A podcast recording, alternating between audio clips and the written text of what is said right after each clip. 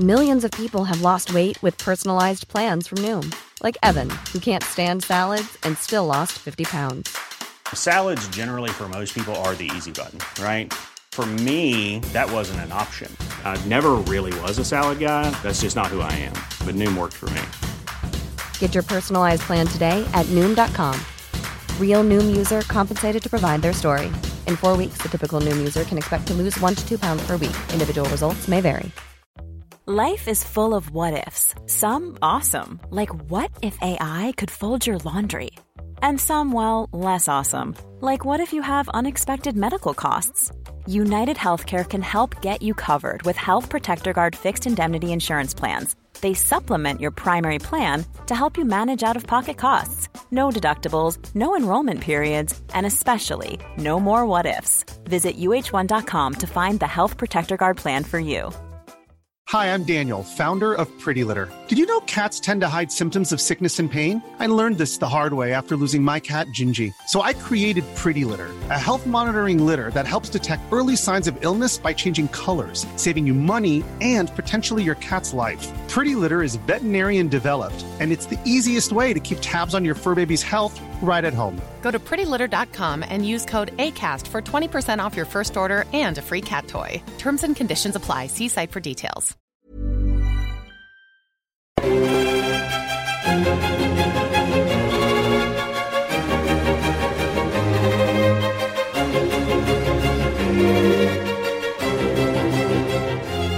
and welcome to the Napoleonicist. In keeping with the style of Napoleon Month, where we've started to mix things up a little bit, I'm going to bring you a new feature, what I hope will be the first of a series of running features on the Napoleonicist. I am joined by the brilliant Josh Provan. Hello, Josh. Hi, that's very generous of you. Uh, Josh, as some of you will know if you've listened to the Napoleon's Greatest Battle Part 1 episode, runs the brilliant YouTube channel Adventures in Historyland and is a general genius and kind of walking encyclopedia in a good way of all things Napoleonic and military history related. And the idea for this one is that we're going to focus very specifically on Napoleon's marshals. Now, I'm very, very conscious that Epic History TV is doing something themselves on Napoleon's marshals, and this is in no way intended to step on the brilliant work that, uh, that is being done there. We're going to run two episodes today. Well, today and, and across the course of this week, uh, looking very specifically at Napoleon's marshals who served in Spain, and then having looked at seven individuals in particular, we will then start to look at other individuals who, who were involved in other campaigns and work out from there. Um, so the idea for this one is that it will be split into two parts. We're going to look today at Soult, Victor, Massena, and Ney. And then in the second part, we will look at Marmont, Jude, Jourdan, and Suchet. So we might as well just plunge straight in. Well, actually, no, before we plunge straight in, let's talk about the concept of the Marshalate, first of all. Brought in in 1804, designed to provide the ultimate reward to Napoleon's most capable but also most loyal subordinates. And I, I always feel that this is one of those points where it's very, very hard to fault Napoleon. With the Legion d'honneur, you can always make that criticism that it went to predominantly military individuals. The whole point of the Marshalate was it was meant to go to military individuals. And this is the ultimate indication, for me at least, that Napoleon was inclined, in the right circumstances, to distribute honours according to ability. And in that sense, that was a continuation of the revolution. Yes, I think that's definitely fair to say. The Marshalate was a definite. I mean, yes, uh, overall, it was definitely a merit a merit based system. Um, of course, it, it is. Uh, I suppose to be cynical, you would say it was defined by Napoleon's notions of merit. I guess, but um, nevertheless, that is merit in itself because, as I have, I'm willing to uh, always um, admit, he was an excellent soldier, um, and he knew he, he could see talent. He could see talent, and that talent is represented most strongly in certainly the first first tier or class of marshals that were formed in 1804. Um, and uh, it's there that you get some of his most legendary um, subordinates. And uh, yes, this this idea that this idea that this egalitarian idea of if you're good enough, you can you can have a baton um, is definitely uh, at its core Republican sentiment, especially when you consider the rest of Europe at the time. Although, as I think as I think we'll see, what's interesting is that the majority of the marshals, um, certainly the ones who served in Spain, will, will all owe something to the old Ancien Regime army that they began their military careers in. Yeah, that's very true. The, these individuals have quite a long career, and it will be interesting for us to kind of have a think about to what extent did Napoleon send his best marshals into Spain, or did he actually kind of save them for, for other operations elsewhere? But that they are a mixed bag, as as we're going to look at. I mean, some of them we're going to start with Soult in just a moment, but others, Massena, for example, bit of a scoundrel really. Yeah. Um, in, in many respects, in, in, both in terms of his love life and his kind of light-fingered attitude towards mm-hmm. other people's property. Um, so there, yeah. there isn't a kind of a single personality that fits the bill here. No, there is no such thing as a typical marshal. The most you could say that would brand a typical marshal of, say, the 1804 uh, class would be that they were originally sergeants and le- lieutenants in the Royalist Army, generally low born or like gentry, the British might call it, low gentry or something like that, yeoman. Um, and they, a lot of them would have absolutely no problem with deferring to his imperial title because of where they came from. Yeah, I think that is definitely true. I mean, there's nobody amongst those marshals who strikes me as being questionable in terms of their loyalty. I mean, the very fact that he's handing out marshal batons is is in itself a way of securing their loyalty if it was ever in doubt. But these are people who, yes, okay, further down the line, they may have turned their back on Napoleon at various stages in their career, whether it's Marmont in 1804, whether it's a number of them who reconcile with the, the Bourbons and then return uh, to Napoleon or decide not to return to Napoleon uh, in 1815 during the Hundred Days. So loyalty further down the line is another matter, but at, at the point at which they become a marshal, there's none who spring to mind who have that kind of questions over whether or not they would absolutely follow Napoleon to hell and back, as many of them did in Russia. Indeed, and Spain actually, because Russia yes. and Spain are the are the the purgatory and hell of Napoleon's empire. yes. Think Spain's probably more purgatory. Uh, I think it is. Russia, yeah. most definitely hell. Yeah. Let's start with Soult then. Uh, okay. Often touted as one of the best commanders in Spain, possibly one of Napoleon's best marshals, but there are a few who would fight fight it out quite reasonably for that title. And as you said, this is a guy of humbler origins, son of a baker, joined the army at 16, but then rose very rapidly, in part thanks to the revolution, because within six, six years, he was an officer. Mm-hmm. Yeah, that's another common trait we'll see is that as a re- really quite fast, extremely fast in some cases, rise through the ranks. Um, Soult, what's interesting about Soult is he's he's actually this he's he's he's this sort of pervasive, if, if that's the right word, um, uh, influence across Napoleon's life. You know, he's he's actually in a lot of places, and he suffer like many of the Spanish Spanish marshals. He suffers a lot from having to constantly face Wellington, and there's that quote that Wellington said about him uh, which uh, we can bring up later, of course, which which s- suggests that he wasn't terribly good. But what's funny is that it's mostly British people who think that Soult wasn't good, just because of his um, he he he dogged Wellington for so long, or was in Spain for so long, and therefore obviously must have been bad or something like that. But actually, I don't think that's the case. Um, like you say, he was he was was the son of a baker, and he didn't want to be the village baker, so he joined the army in uh, 1785. He was born in 1769, uh, so roughly the same age as Napoleon and Wellington. And um, he, again, he was a general by 1799.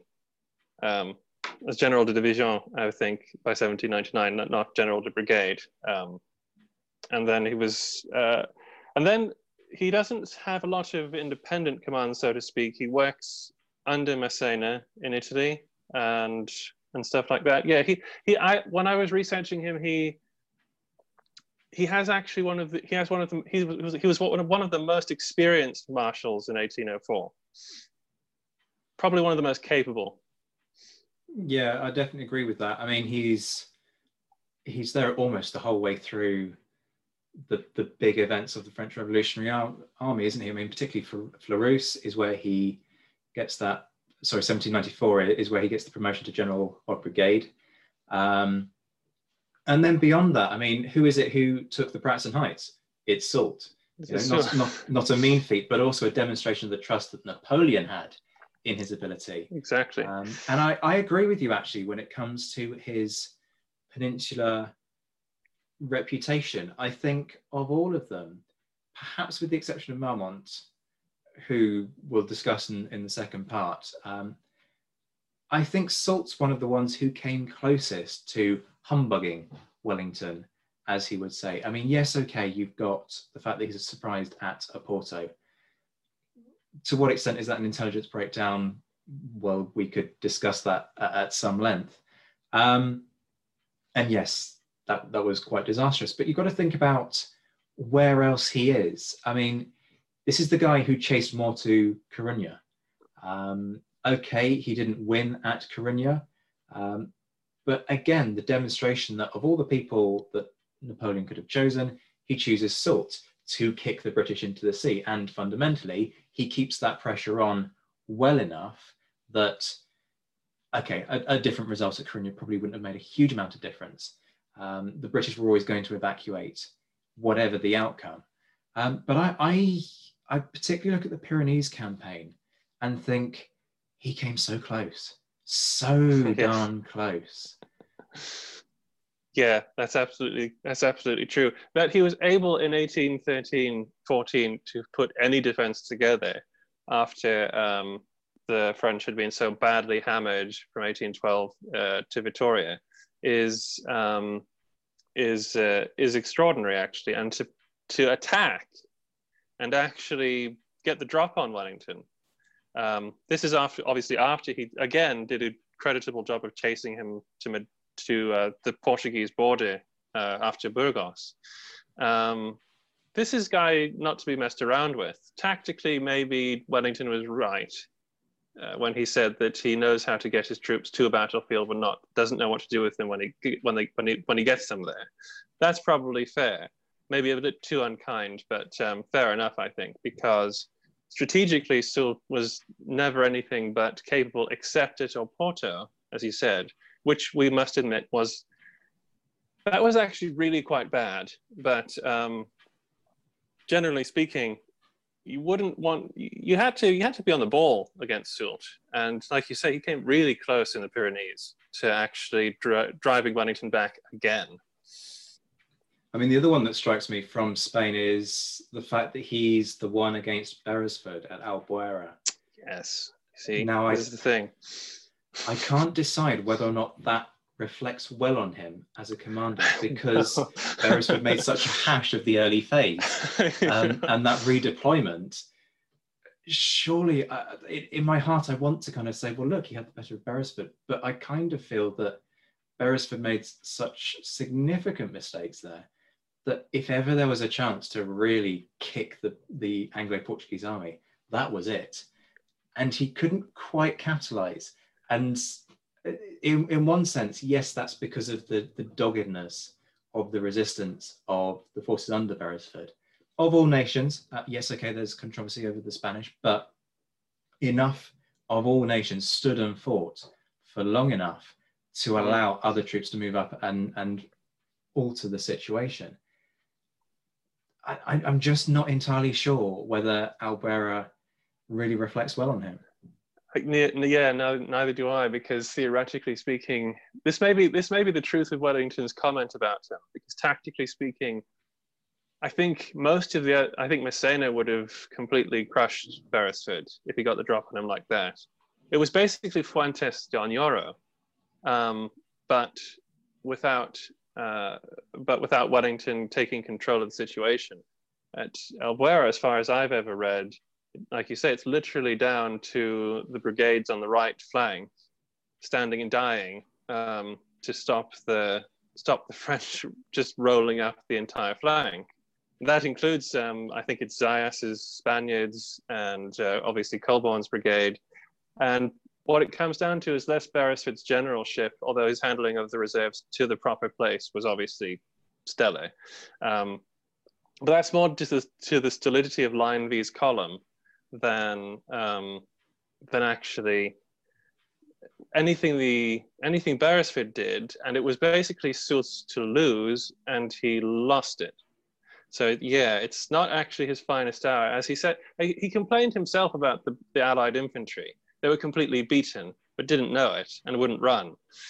So that he couldn't find the way to beat beat them even even when he had cavalry running around in the middle of them, I don't I actually I forget what the details are. I mean, how how does one lose that advantage when you've actually routed a whole brigade and you have that many men ready and waiting to surely take advantage of it? It's it's it's baffling actually.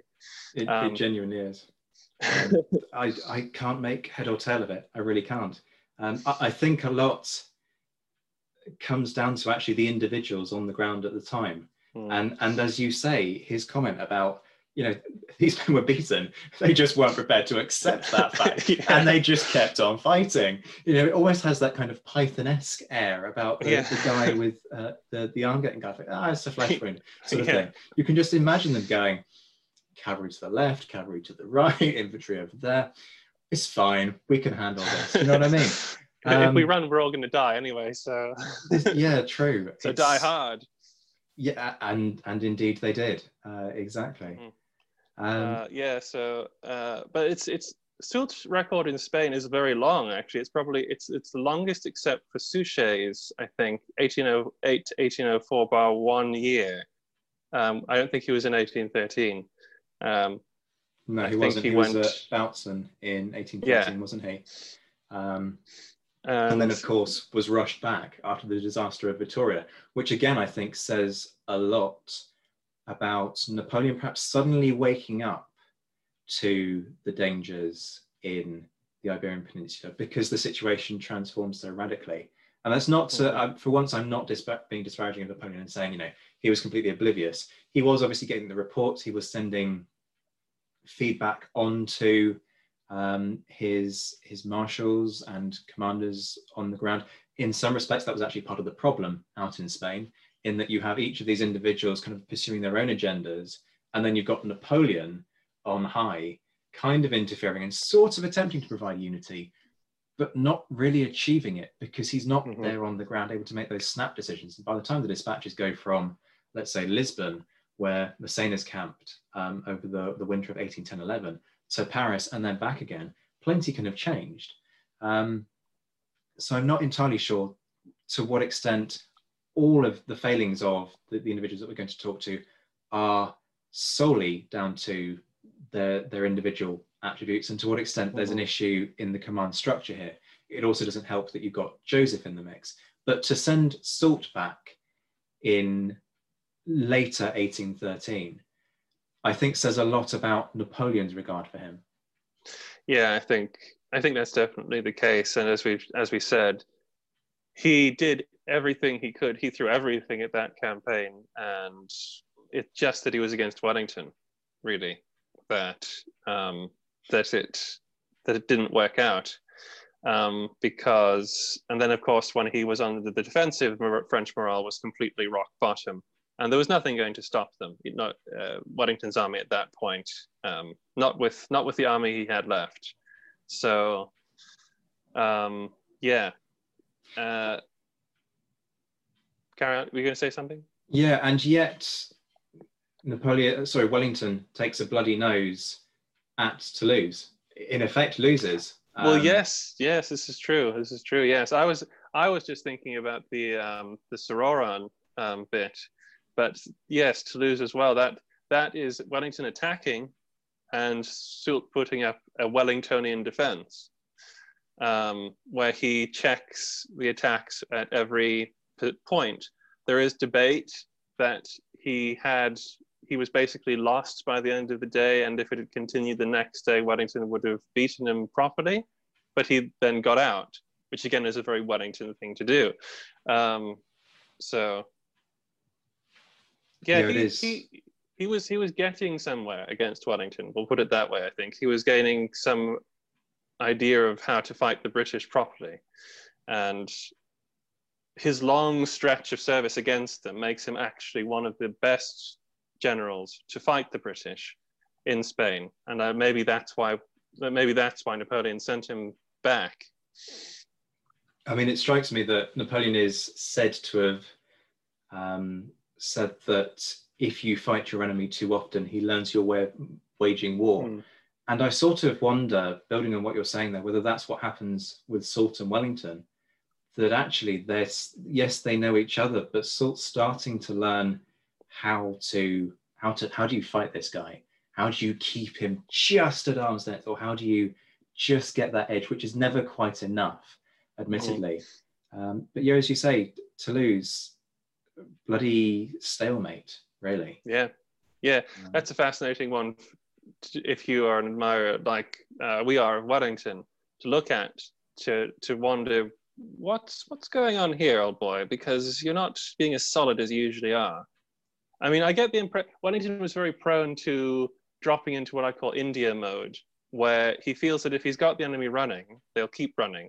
So that happened at Burgos, where he just charged off from Madrid, not prepared for a proper siege. He just thought he'd snap up a few more cities before the end of the campaigning season and paid the price for it. But that was what he would do in India, where he would chase and he could usually pull off stuff.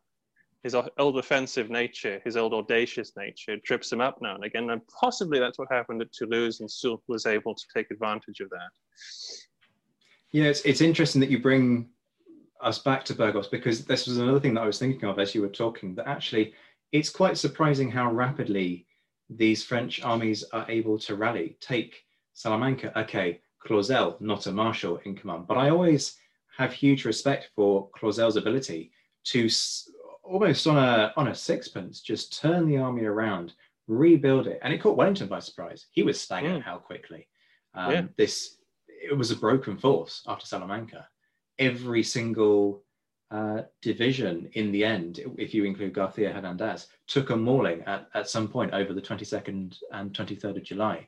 And yet still he's able to, to rearm it, turn it around, stabilize its morale, and then take it back on the offensive. Yes, okay, he's got other generals across Spain moving in to support him. Yeah, that's that's um, one of the fascinating things about the French army of the Revolutionary and Napoleonic Wars is how quickly it can, just how flexible the thing is, um, how easy it almost is to cobble it back together from with shoestrings almost, um, and that's what makes it such a tough force for any conventional European army to take on because it is just so hard to destroy. Yeah. I mean, even Russia, all right, yeah, okay, 43,000 men odd came out of it as a formed body ish. That's the guard, basically. Um, but um, 1813, it's back and still fighting, capable of winning battles. It's ridiculous. And with no cavalry back, practically. No, no decent cavalry on. So yeah, I think this is it. Just it's just so hard to kill the French army that was born out of the the, re- the revolution. It, it absolutely is. We should also talk about the career post Spain, um, which is fascinating for Soult actually as well. It, it really is. Waterloo. Um, do you know, I, I, I, I'm coming across as a, a Soult sympathizer, which I kind of wasn't Yeah. expecting at the start of this, but I don't blame him for No. Waterloo because he's not the man for the job. Yes, okay, Berthier wasn't available. And I, I, was speaking to Will Fletcher about this recently, who who has kind of bottomless knowledge on the workings of staffs, and he makes the point that actually Soult didn't because Berthier had dominated for so long. Nobody really could have stepped into those shoes. Yeah. Berthier knew how to translate Napoleon's thoughts into orders that were understandable, and Soult had to kind of hit the ground running and and keep up. He hadn't had the opportunity to prepare for that. Yeah, yeah, that's a, that's completely the case. Um, the you know the followers of the cult Napoleon uh, loved to follow Napoleon's um, lead on blaming Soult, Ney, and Grouchy for the defeat at Waterloo.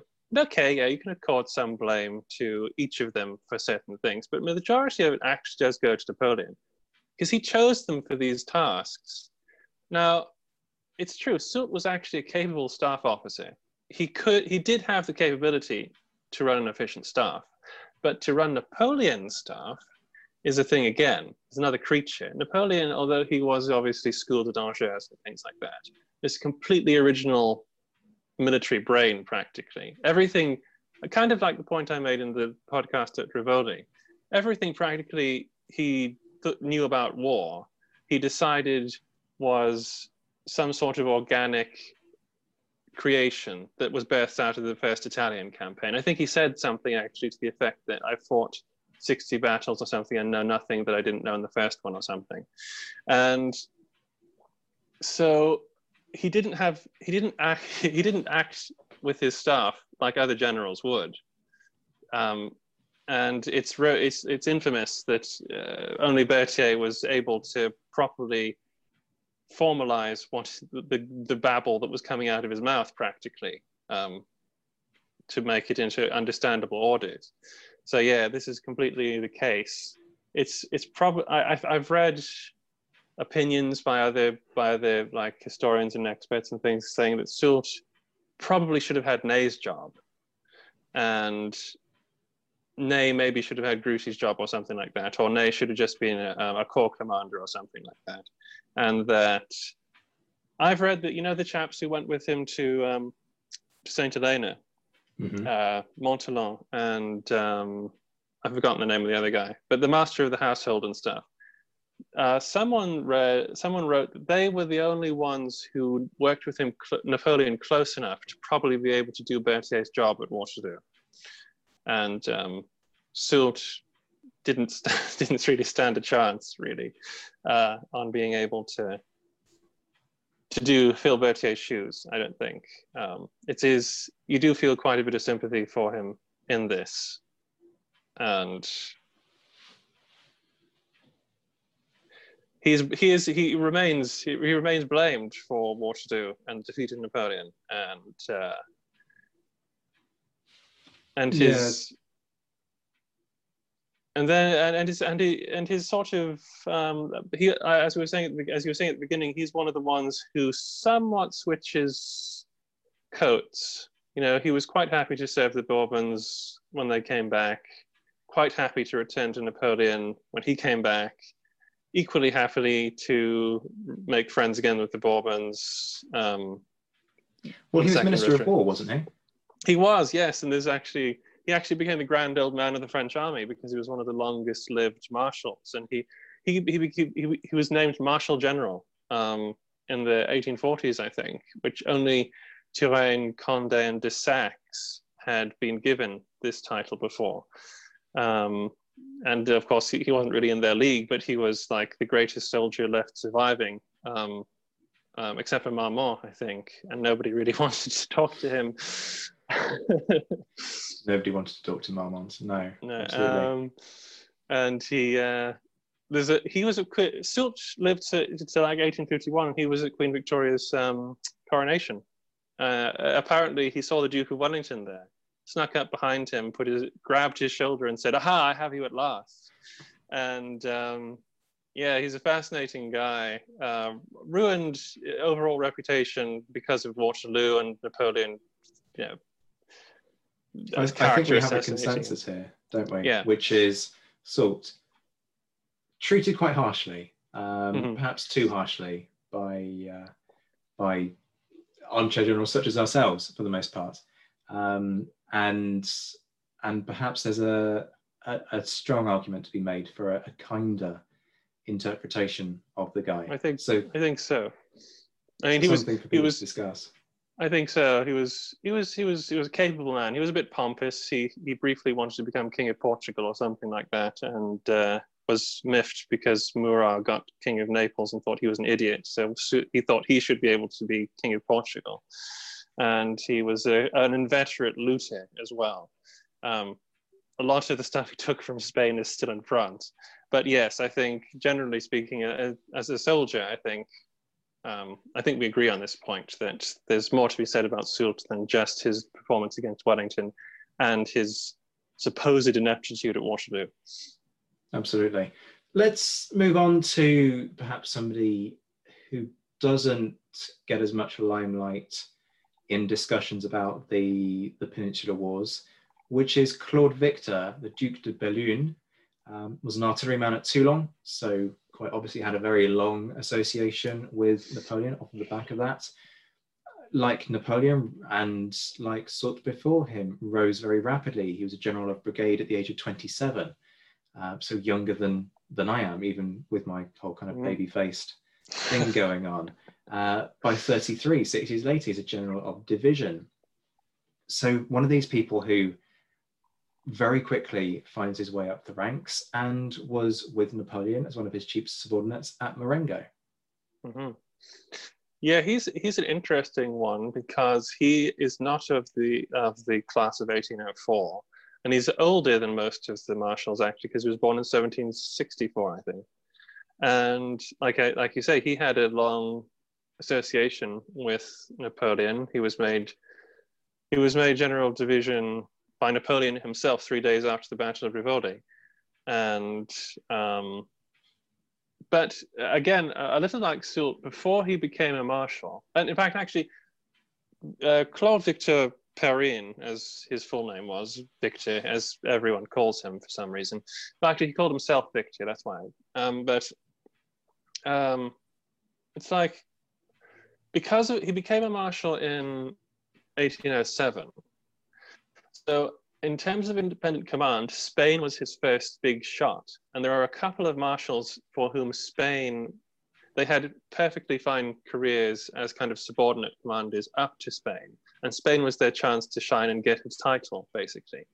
I mean, one of the things we didn't say about Soult was that thing about he was a Duke of Dalmatia, but he should have been Duke of um.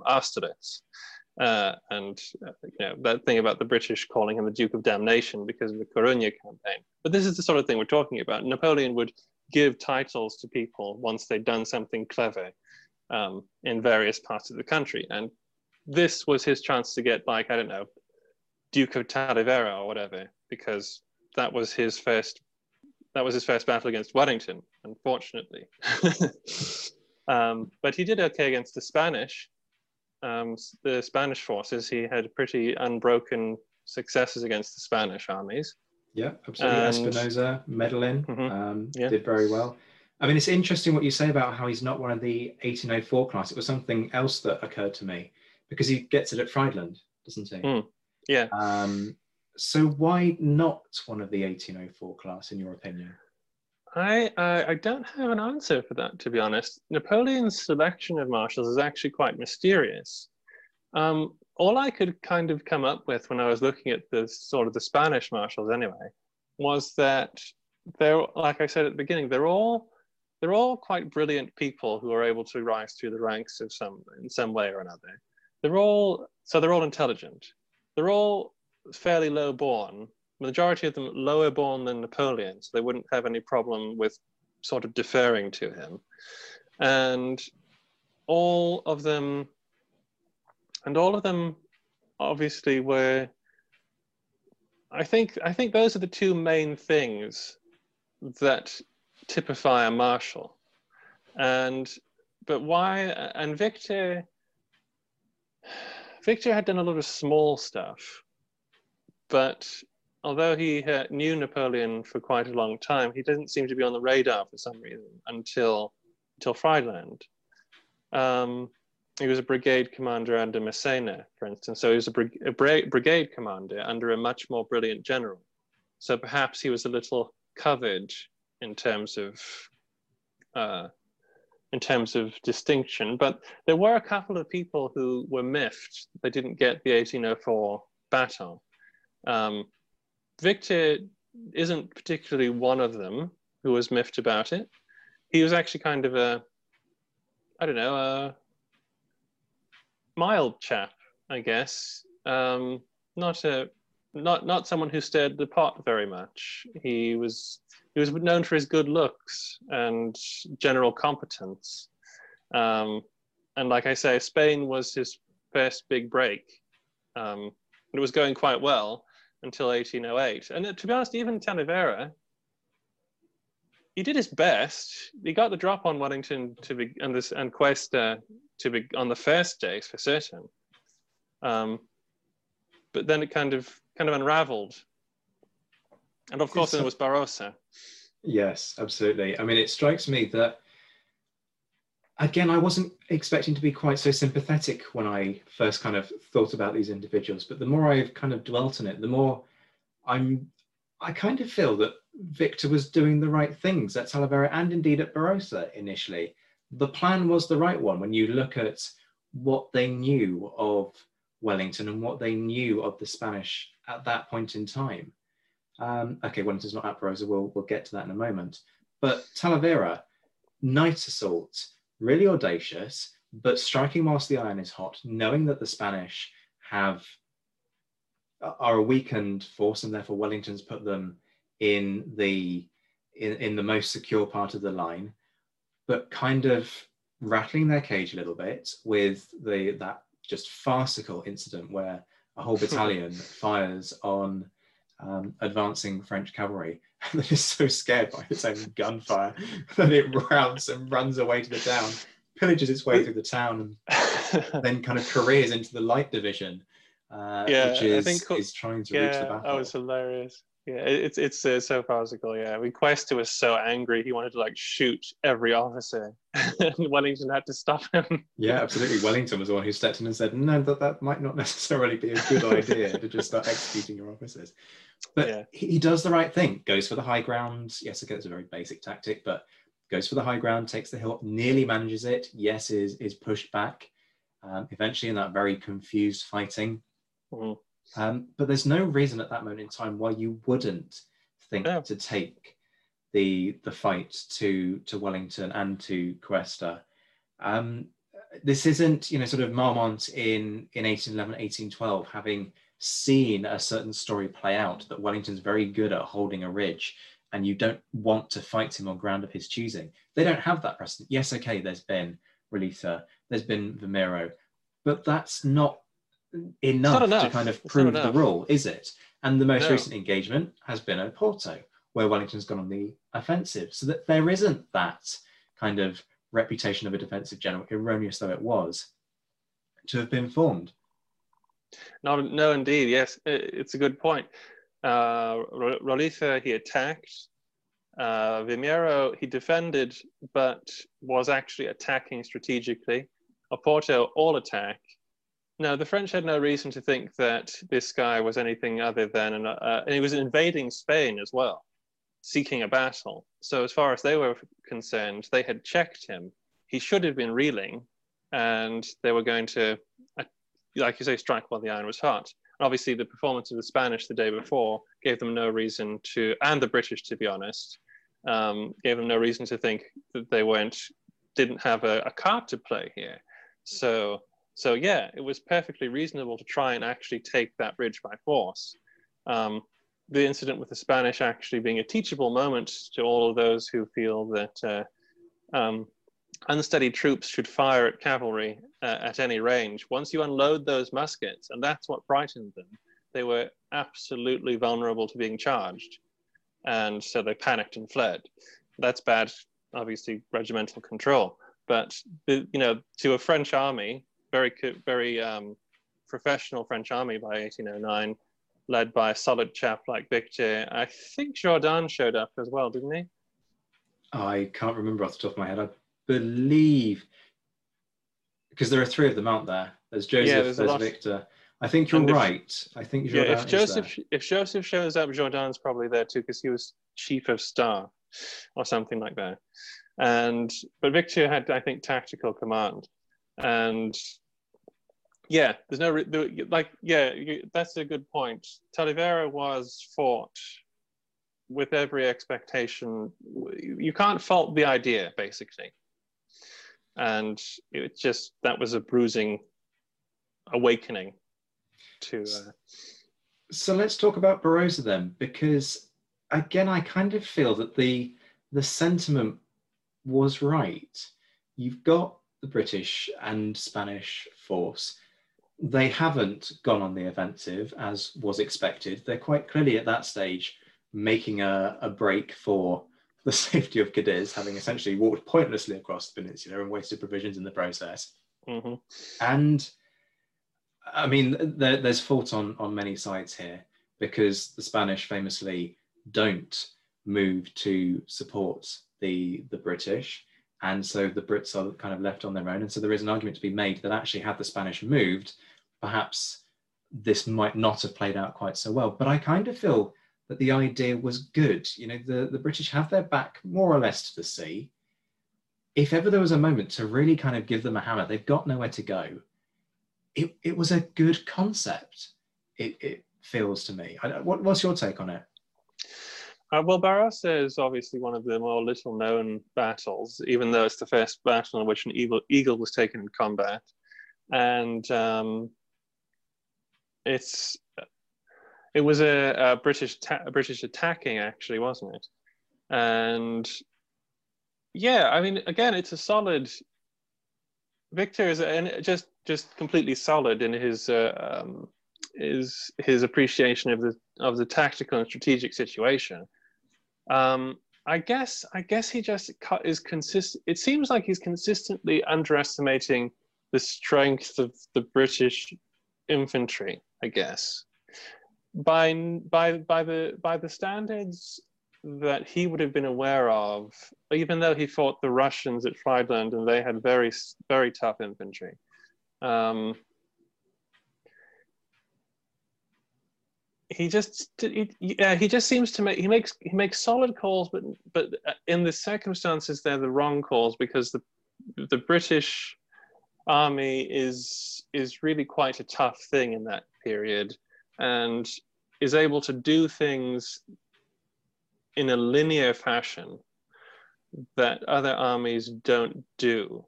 And so in that in that situation you don't you just don't want to be attacked by them. And he allowed them to get the initiative and attack him even though on paper he should have actually been able to deal with it. So again i don't think any egregious mis- mistake um, was made at Barrosa. he just lost basically because graham managed to take the take the initiative It's an odd one, isn't it? Because it kind of you've got the the French appear, the British are moving back from the heights because they're they're planning to move back into the behind effectively the fortifications.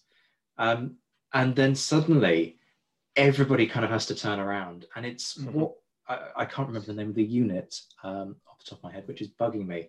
But one of the units um, has to retake the heights in effect, which the French are pretty much there. And so you kind of have this race that the British effectively lose. And so they're, they're having to kind of fire and fight their way uphill. So Yeah. the the attacker kind of suddenly becomes the attack. It's a really odd one. It is strikes very- me.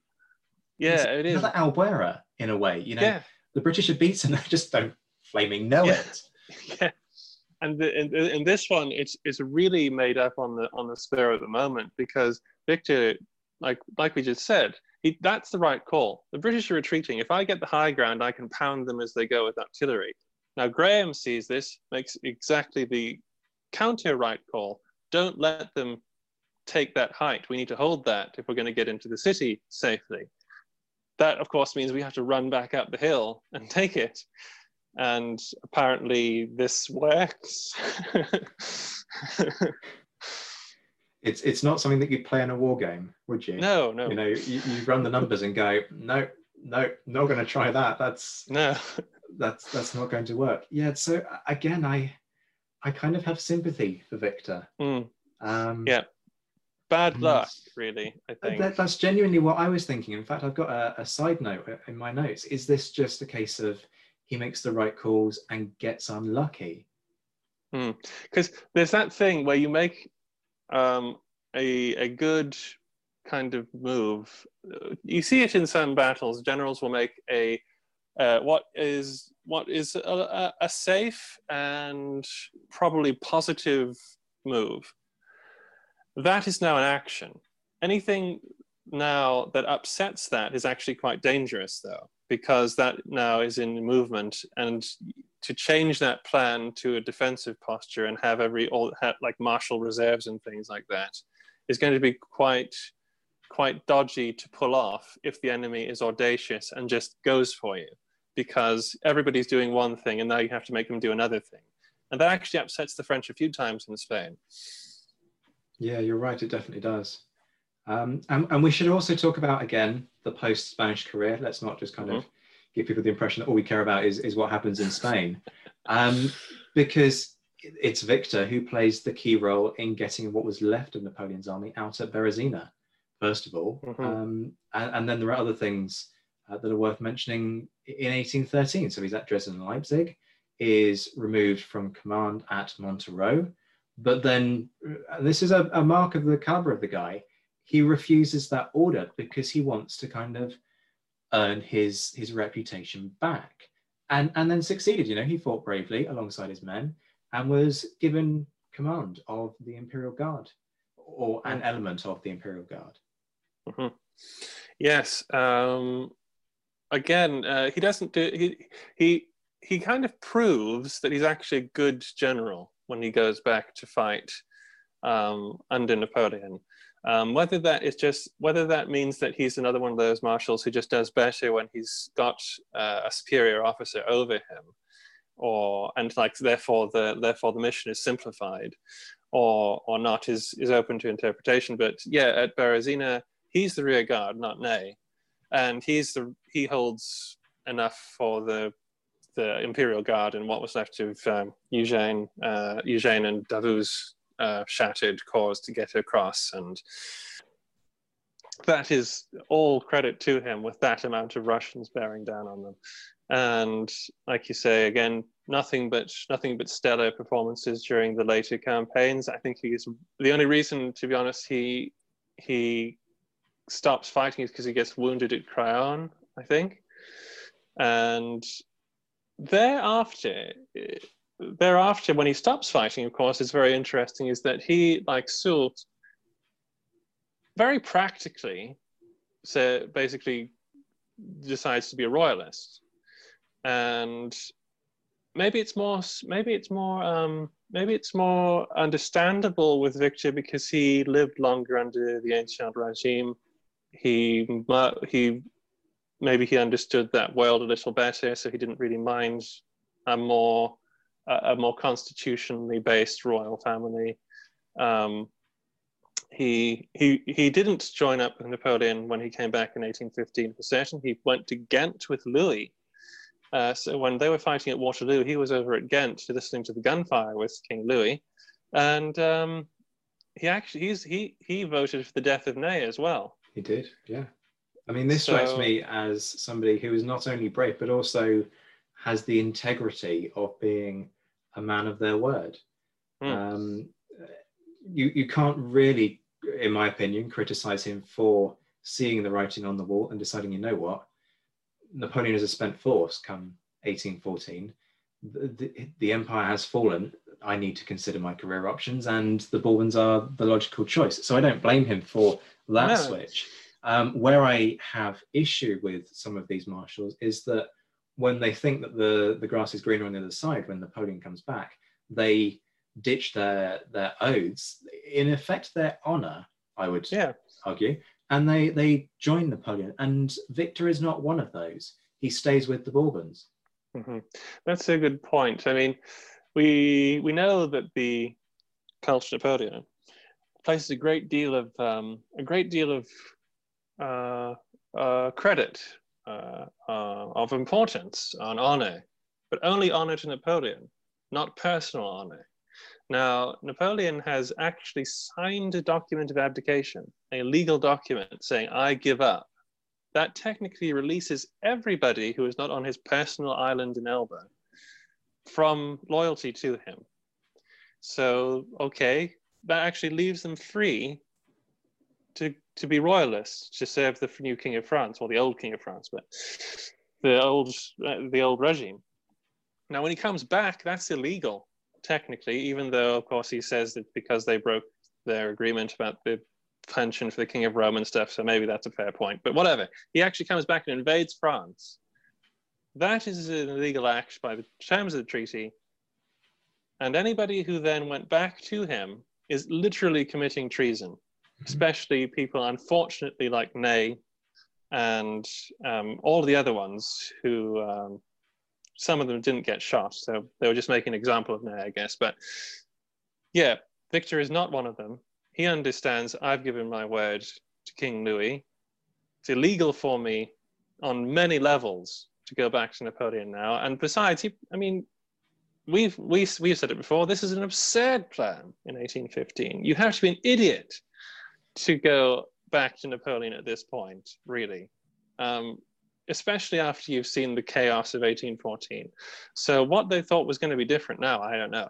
But Victor wasn't one of them, and he, as a result, he was able to live out his life as a peer and a general of uh, of the second second restoration, third restoration, one of the restorations. so let's go from somebody who demonstrated honor and integrity, and talk about somebody who whose honor and integrity might be open to question, uh, which is Andre Massena. Mm. Uh, wanted to be a sailor originally, but then switched to the army when he found it wasn't uh, for him. Rose to be a sergeant, so another one of those who comes from the bottom, works their way up. Was released from the army in, in 1789, apologies, but then joined the National Guard two years later. Within a couple of years, was a colonel, voted uh, a colonel, we should say. Um, was general of division um, after Lonato, 1795. Plays a key role in the Italian campaign, Lodi, Castiglione, Bassano, Caldiero, Arcole, Rivoli. So again is, okay, he's not with Napoleon right from the beginning, but has that association and plays an active role and is trusted by Napoleon. Mm. Yeah, this guy um, is a man that Napoleon relied on heavily in in the first Italian campaign, and would rely on heavily almost until Spain, practically speaking. He is like Napoleon in many ways, actually. Um, people say he might have been the he might have been as good as Napoleon actually in his in his prime. Um, they both obviously were uh, what you might call ethnic Italians for a start, so there's that similarity. Um, and they yeah Massena is just like like what like like Napoleon called him. He was the what the darling child of victory or something like that. He could do things with uh with in battle. He could do things in campaigns. I mean he in in the precursor to Marengo in 1779 he went up against Suvorov and the Austrians and that's no mean feat and because he was able to take out the Austrians and um, Russians at Zurich, I believe, he was able to basically force Suvorov to have to get out of Italy and march back over the Alps. And uh, that's that's why he thought he should have been given the title of Zurich. Um, there was there was a lot of wrang- wrangling about uh, who, what titles the marshals should get, but Massena was absolutely going to be a Marshal in 1804. There was no doubt about it, that. This guy, this guy, Davout and Soult, Lannes, top five uh, marshals easily, um, I think, uh, in 1804. And he he's also, Massena, Massena is a, just a, is a fascinating guy, really, because he, he, um, he understands Napoleon like few of the others do. He gets the measure of him very quickly. And there's always this kind of there's this kind of uncertainty between Napoleon and Massena because Massena understands what Napoleon is at. and he has the most he has the most delightful dry sarcasm when it comes to Napoleon as well. Practically anything Napoleon says in his presence, he has some sort of observation to make, and few of the other marshals do that. And yeah, like Soult, he is he's much more brilliant than Soult, but in personality, he's he's also an inveterate looter.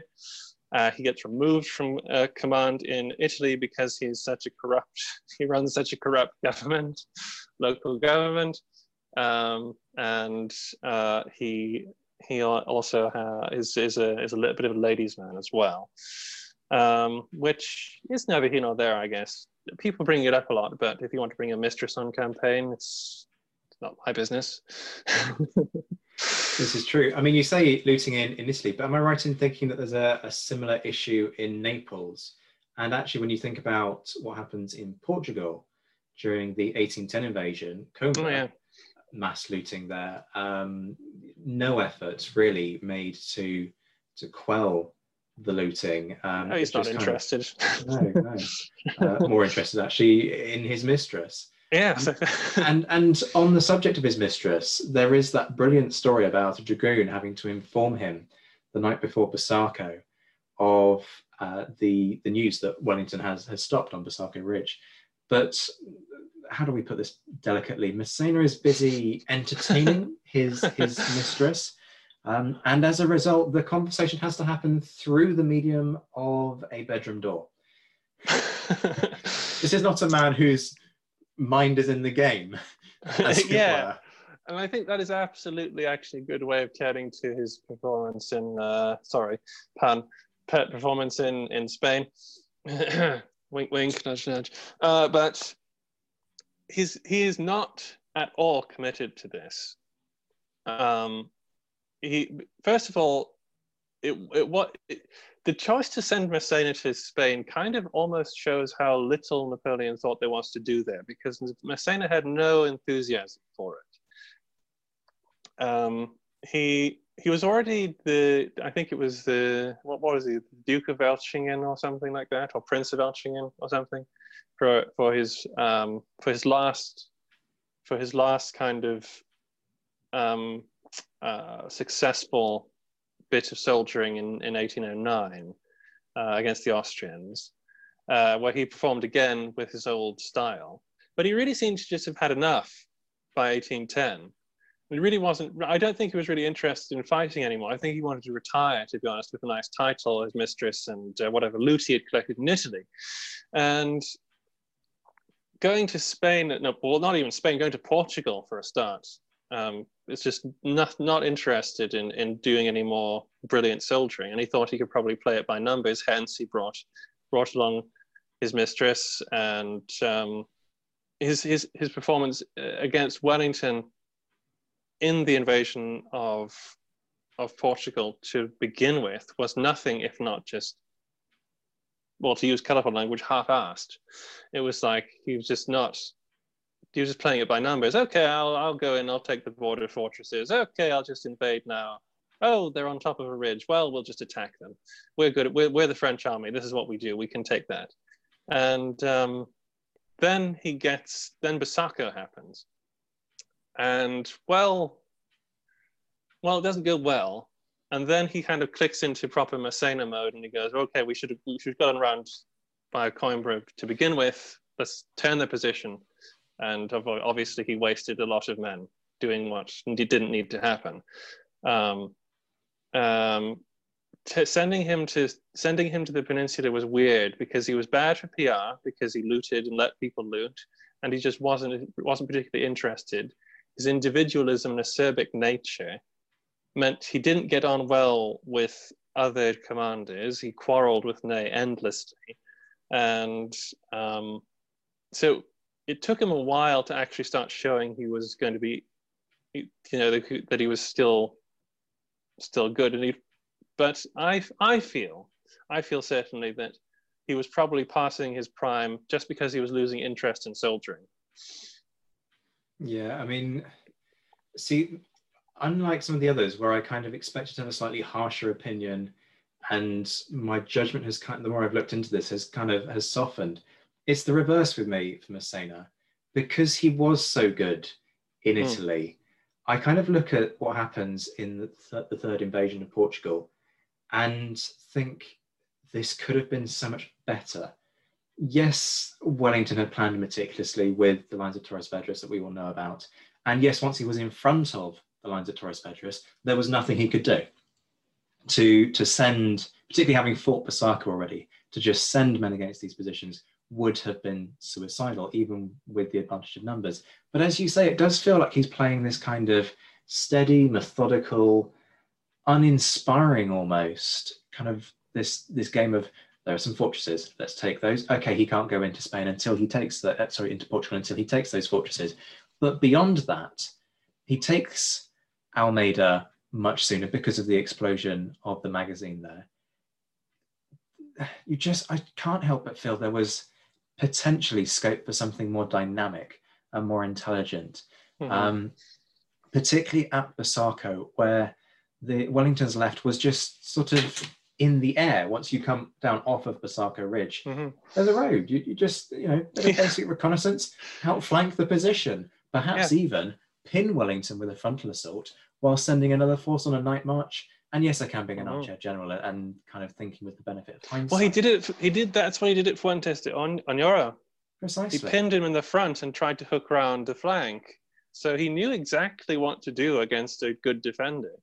Um, but he just didn't do it at Busaco. And actually, the the case to be made against Massena in 1810 is that he just didn't care about reconnaissance.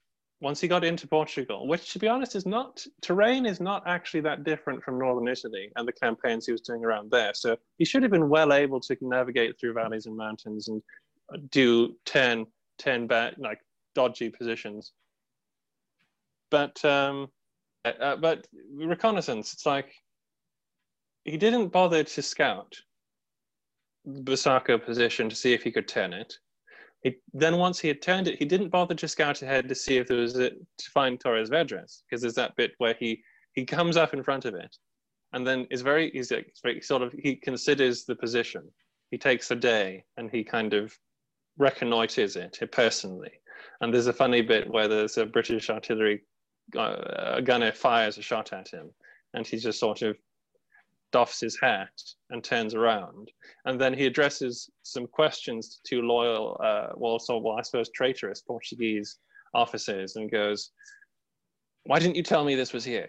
And he says, Well, we, they say, We didn't know it was here. And then sort of shamefacedly go, Well, you know, must have, must have, must have, must have been working for a really long time though, don't you think? And he goes, The devil, Wellington did not make the mountains.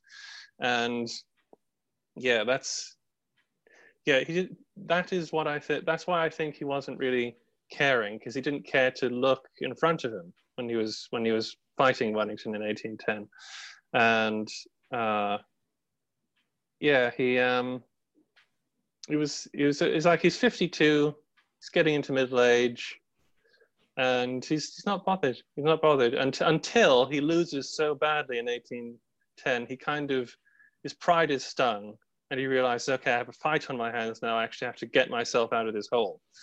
And in 1811, he puts up a better show. but while sitting before the lines of Torres Vedras, is not overly concerned about, as, as you said earlier, kind of PR about relations with the Portuguese, and in very graphic accounts of the British advance afterwards, we see soldiers from all ranks turning around and eh, describing horrific barbarism that Mm. they see the Portuguese have been subjected to. Yeah, yeah, that's, yeah. It's another example, it could be another example of Massena's disinterest in stopping looting and, and things like that, and really his, his general disinterest in fighting a, a, a kind of a proper campaign, a properly ordered campaign. His army is in a pretty bad state, except for Ney, who does a splendid job with the rear guard, um, uh, who basically just decides to just I'm just going to go on go on my own now. Um, you, know, you just you just get get the heck out of Portugal, leave me to my own devices, and um, Massena is mostly interested in getting out of Portugal and rallying the army outside of it. And whatever they do on the way is not his business, I think. I think that's probably the, at the heart of it. I'm not sure he, and to be honest, I think it was partially his cold blooded, possibly instinct for, like Napoleon's little cold blooded instinct for war, which was if you can do enough damage, it kind of slows the enemy down so, uh, you know, woe to the civilians, really. This is war kind of thing. Uh, possibly that.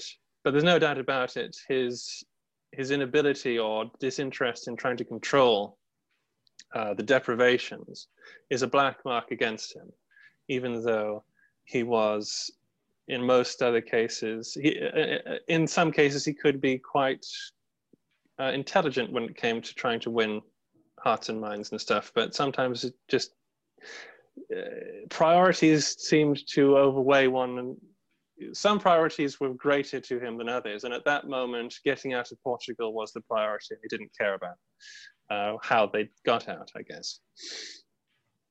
And then we come to what is in effect the the final act of his career, which is Fuentes d'Oñoro, which mm. is, as as you said earlier, much more imaginative and on two occasions comes very close to achieving what he sent out to do. But this is Wellington on ground of his choosing.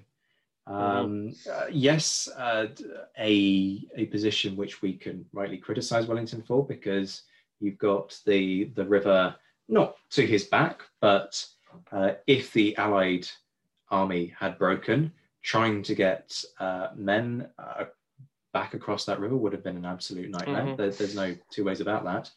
Um, but this is this is much more like it, if if you mm. will. You know, nearly achieves the breakthrough through the village, takes it right up to the churchyard. You've got the vicious fighting happening amongst the headstones. Um, ultimately pushed back, but only after reserves are sent in. Um, and then there's the whole business of what happens on the right flank, which is incredible. Wellington makes a blunder and yes. overextends his right.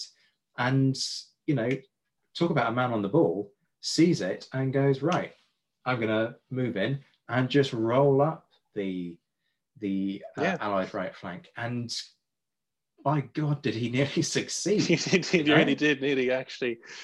It's fascinating that actually the only thing that went wrong was that was was sort of that he let it get away from him that he that the attack went in, it went well, but he seemed to like suddenly draw focus in on the village and then sort of forgot about the left flank, um, which allowed, I guess, Wellington to respond the way he did, which was to refuse the entire right center. Um, but yeah, that that as one officer said, they completely turned Wellington's Wellington's right flank, and they were within an ace of um, destroying the was it seventh, the fourth division. Um, both. Sorry, no, it's the light who goes into. Yeah, they go to rescue, rescue. one of the others. I think it's the uh, seventh uh, that's out there. Yeah, and yeah, they come very close to completely rolling up the flank. Um, like you say, this is this is why you just do not leave an open flank in front of Marshal Massena, because he, when he's on the ball, he'll find it and he'll make you pay for not anchoring it. And if he had paid more attention, personal attention, I don't think he actually went out onto the left, his left flank, um, to control it himself, or or even reinforced it after the first uh, successes to try and uh, even pinned down the light division when it came out to help them. Uh, maybe maybe Wellington would have had to actually got the heck out of there, and then, as you say, had his back against a river, and who knows what might have happened, to be honest. But he let it get away from him. He let Wellington regain some tempo. Uh, let it, he allowed Wellington to get his divisions back um, but yeah, yeah, that was a very dodgy situation, and Wellington just just held on. um, because Ma- Massena intuitively saw he is committing everything to to his center. I've actually got him convinced. I want that it, that I want to crush his center. So I'll do it. I'll do an attack on the left. I wonder, is he actually thinking this is just going to be a massive demonstration and I'm going to punch through the center, or does he actually want to break Wellington's right? Because the way he acts is more as if he wants Wellington to weaken his center so he can get through the middle. Yeah, that's that's a good argument. I mean, there there is so much of a fixation around the village and the fighting around the village. But yeah, I don't know is the honest answer, but it's a hmm. really interesting yeah, question. um, yeah, I, have never really kind of thought about it that way, but it is. I mean, he's got to do one or the other, hasn't he? I mean, mm-hmm. it kind of if you if you attack on the left, either you're going to roll up um, Wellington's right flank, the the French left are going to to sweep in, or the centre is going to have to be weakened in order to stabilise the the Allied flank. Um, mm-hmm.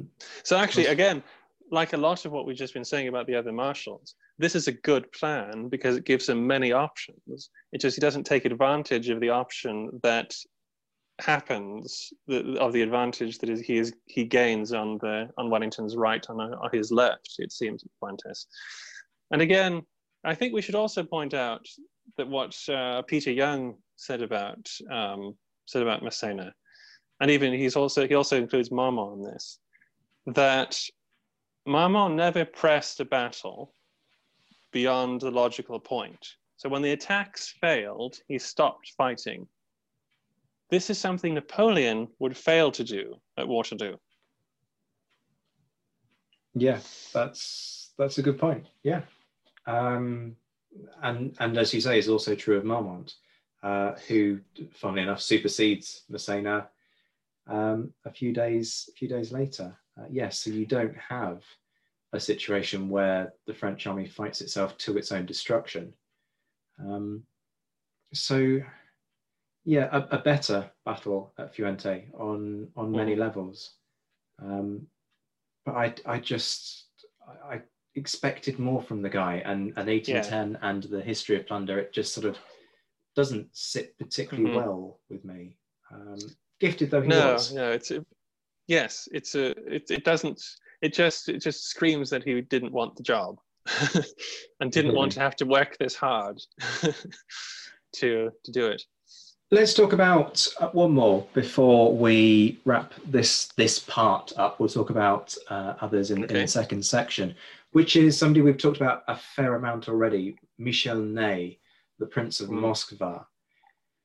Napoleon himself called him the bravest of the brave his bravery was beyond question. At whatever point you want to look at his career, he was in the thick of the fighting and was incredible at, at that craft. And we've mentioned about him being given rear guards at um, during the withdrawal, particularly uh, from Portugal. He's also in the rear guard in the withdrawal from Russia. Arguably um, has PTSD post Russia, um, is a cavalryman by by his nature. Um, Hussars in 1787, I believe it is, and then rises up. Yeah, through the yeah I think so. Yeah, yeah. Um, and there's a lot of the the big actions. Um, Hohenlinden springs to mind. Jena, mm-hmm. Eylau, Friedland. He's mm-hmm. at Busaco, does very well at Busaco. Um, but then, of course, things go quite badly wrong after Russia, in my opinion. Um, the mm. big ones there being Quatre Waterloo, an absolute mess. So, mm. I mean, if I was going to summarize Ney in a single phrase, it would be incredibly brave, but not a great tactical mind. Yeah, he's a funny one, Ney. He's like he's like Napoleon's. He's like one of Napoleon's favorite tools like you say, he's he's in almost all of the major battles. Um, uh, he's he's quite brilliant when he has a simple goal to achieve, um, but usually loses gets lost in in minutiae uh, if he's left to his own devices. Therefore, in Portugal, he, he was given the job protect the rear of Massena's army, and he did that very well against the light division. And as has been pointed out on Twitter recently, he he can be argued that at the combat of Redinha, he actually got the better of Wellington um, in a defensive battle where he made Wellington think he was the entire French army. And uh, but he did. The reason that I guess Ney won't take very long to talk about is because he doesn't actually command in Spain. Once once that campaign is over, he actually goes back to Central Europe and obviously 1812, where he becomes the the in quotes bravest of the brave. Um, it's interesting to note that that is very much a byproduct of his own mistakes uh, and Napoleon's misjudgments, uh, where uh, corps um, cuts Ney off and leaves him stranded in a Russian city. And then all of the French concentrated a place called Krasny. Um, there's a battle there. Napoleon's afraid of being cut off, and he marches away, allowing the Russians under General Miloradovich to cut the road to Krasny uh, before Ney can get to Napoleon. He is now cut off, and this is the destruction of Ney's corps. He tries to fight his way through. He loses ridiculous amounts of men. The entire corps just goes to pieces. But he personally manages to get like four, four or five hundred men out of the wreckage that he has created and Napoleon has left him with. And that's why he's called the bravest of the brave because of three days of trying to get the heck out away from the Cossacks in 1812. Um, then at Bras, as you say, because his Spanish career is is quite limited, but he was there and he was a marshal when he was when he was in it, and he did creditably well in Spain. I'm not sure if he would, if he had commanded in Spain, he would have done any better than the others. He fought well at Quatre I guess. The real problem with Bras is the day after, where he just sits there and does nothing, and lets Wellington just walk away. That's inexplicable. At Bras, you can argue certain things were uh, out of his control but yeah, I mean, Bras, he's learned. He hasn't done what Napoleon is said to have done on the morning of the Battle of Waterloo itself, and just dismiss Wellington. Perhaps because he's he's been at Busaco, he knows that fighting Wellington on ground of his choosing is is dangerous. He's learnt that lesson. Napoleon, perhaps not having been there, kind of thinks, ah, it's it's it's this guy with his overrated reputation. But it's a it's one of those fascinating moments where, for all that um, Wellington is supposed to have said of Napoleon that his presence is worth what forty thousand men. Yeah, actually, like Wellington's reputation mm. equated to an entire army that wasn't even in the field. The crossroads was pretty much undefended. Had mm. he moved in with the force that he had available to him, he could have rolled that position up in no time at all. Oh yeah. then yeah. then the Prussians are, are in even greater trouble. Wellington is trying to concentrate his force on a place that is occupied. Yeah. how, how is all of that going to work out? Um, so I I think he does the right thing at Bras, just at the wrong moment. I think um, so too, yeah. I mean, he, he, he shows up the day before. He doesn't actually know where the rest of his, his, his wing of the army is, his two corps are.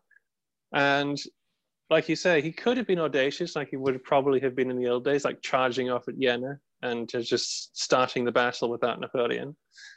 But here he decides to be solid. He says, I am going to mass my I'm going to concentrate my forces. That is the that's that's what the book says to do. And I'm going to wait until I have D'Erlon, I have uh, Reille, and uh, I think it was Reille's call. Um, and then I'm going to attack you know, I'm just going to mass as many men as I can, and then I'm going to attack, and I'll be able to do it properly, and I'll take it by the evening, and that'll be fine. Unfortunately, it's not. Like you say, it's it's a solid call. It's a good command call, um, but it just turns out to be the wrong one in that in that situation. And obviously, he did well. Like we said, he did well in Portugal. Uh, but as far as his Spanish and Portuguese um, fighting goes, that's that's what it is at. And because of that, like you say, he knew about Wellington. And therefore, he thought he was doing the right thing to make sure he had irresistible force to be able to maximize his chances. And then, of course, at Waterloo, who knows what happened to Waterloo? The poor guy. I feel so, so sorry for Ney at Waterloo. He's basically left to command the battle himself.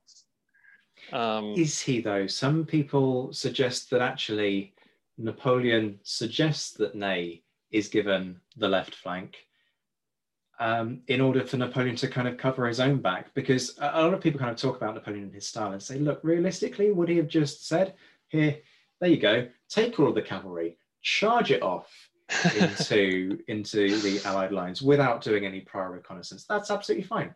And, and then continue to reinforce that failure on a battlefield that is incredibly condensed.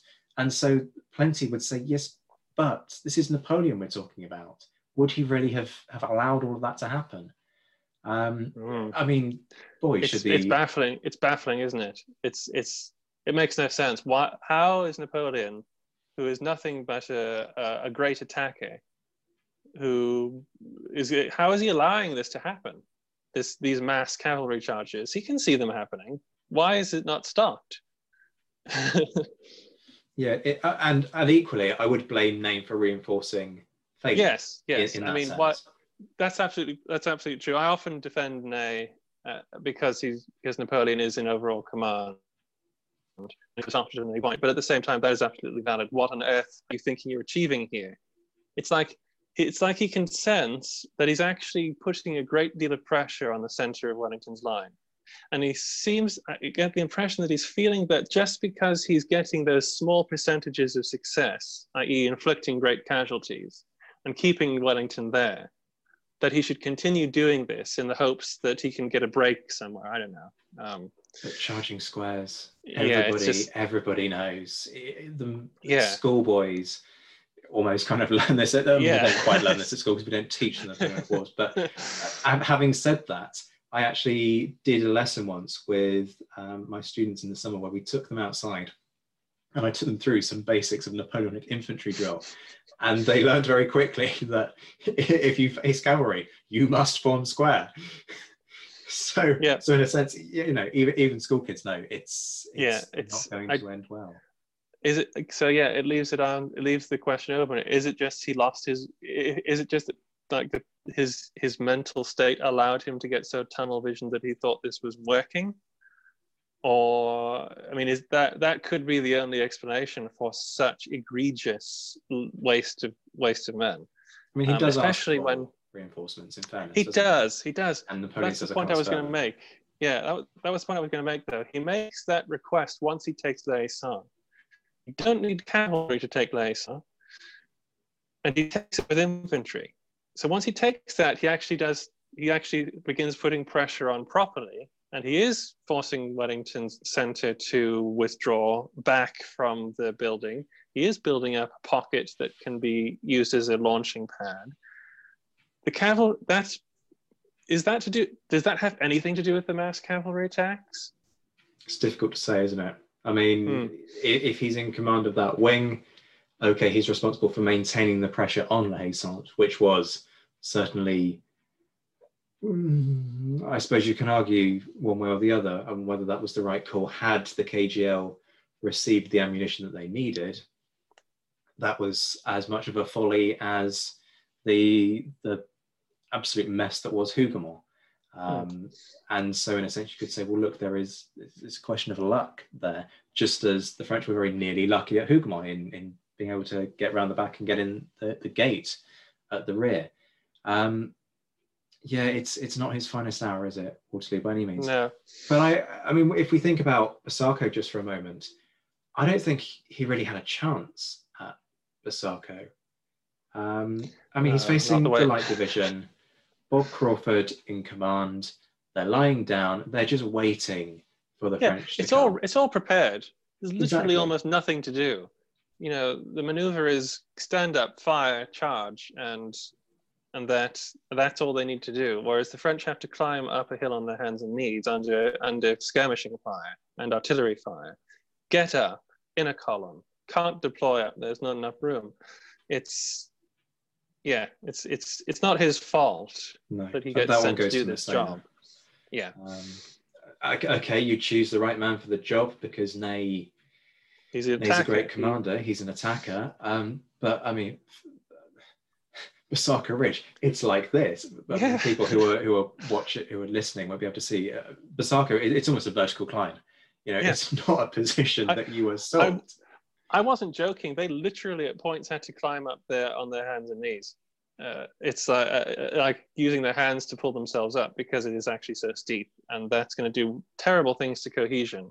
And um, then you're met with canister fire at the top because they're right on top of them as soon as they get to the flat uh, of the plateau of the ridge, the, the top of the ridge, and it's not his fault. He did all he could do. There's nothing else he could do. You can't take a position like that. Um, I don't know how you take it. I guess you would need massive artillery support pounding that top of that ridge to stop the British from getting forward on it or something. I don't know. Or have so many columns going up it that they manage to find a hole in the line somewhere. But it's like, yeah, it's not. Massena just said, We're the French, we can beat them, go take the hill. And he tried. He certainly did. Uh, and if we now switch back to, to to Waterloo and a very poor piece of planning, apologies to, to listeners, and and think about the aftermath. I mean, he made a rod for his own back by saying that he was going to bring Napoleon back in an iron Ah, cage, yes, and then yes. and then failing to do that. Um, it- he was an impetuous guy, wasn't he? Um, He it's one of was. those kind of grand gestures. He was, he, wa- he was Um, again loyalty here. He Napoleon chose his man well. This guy was obviously Napoleon's man, um, even if he thought it was a lost cause. And there's every indication to think that he probably thought it was a lost cause, but he he actually he, he, actually switched. No, I mean what? I mean after Waterloo, he is the he he is the guy who leads the revolt of the marshals. It's him who puts who like puts Napoleon's arm behind his back and says that the army will follow its generals, abdicate. We have lost, and then comes back to him in 1815. And like we said with Victor, this is a poor choice, except out of except out of some sense of loyalty to the person of Napoleon, because he feels guilty. I don't know. No, And, it's, it's um, bizarre, but he's executed for it ultimately. yes, Um, because legally it's legally it is treason. Yeah. It's Um, That- That's why. And he was made an example of because he's an A, and because he was so was so egregiously traitorous to Louis uh, that he actually went and turned his coat. He did the old-fashioned thing where he went on a mission for the gen- for his king, and he didn't just ride off in the middle of the night from Paris. He actually took troops to Napoleon, so and helped him overthrow King Louis. So this is this is this is this is that was the sad end of, of a very brave and loyal man. It But, certainly uh, is. And, and it's a sad note on which to end this episode. But uh, for those of you who've enjoyed this, do not worry. We are going to continue in a few days' time. I mean, we're actually going to continue in, in two minutes' time, but you know, you, you're going to have to wait um, a, a few days to, to enjoy that one, where we will be looking at Marmont, Jourdan, and Suchet. But in the meantime, I'm Zack White. This has been uh, Boys in Spain from the Napoleonicist, featuring the brilliant Josh Provan. Thanks very much. Take care, my friends. Stay safe. And as always, thank you for listening.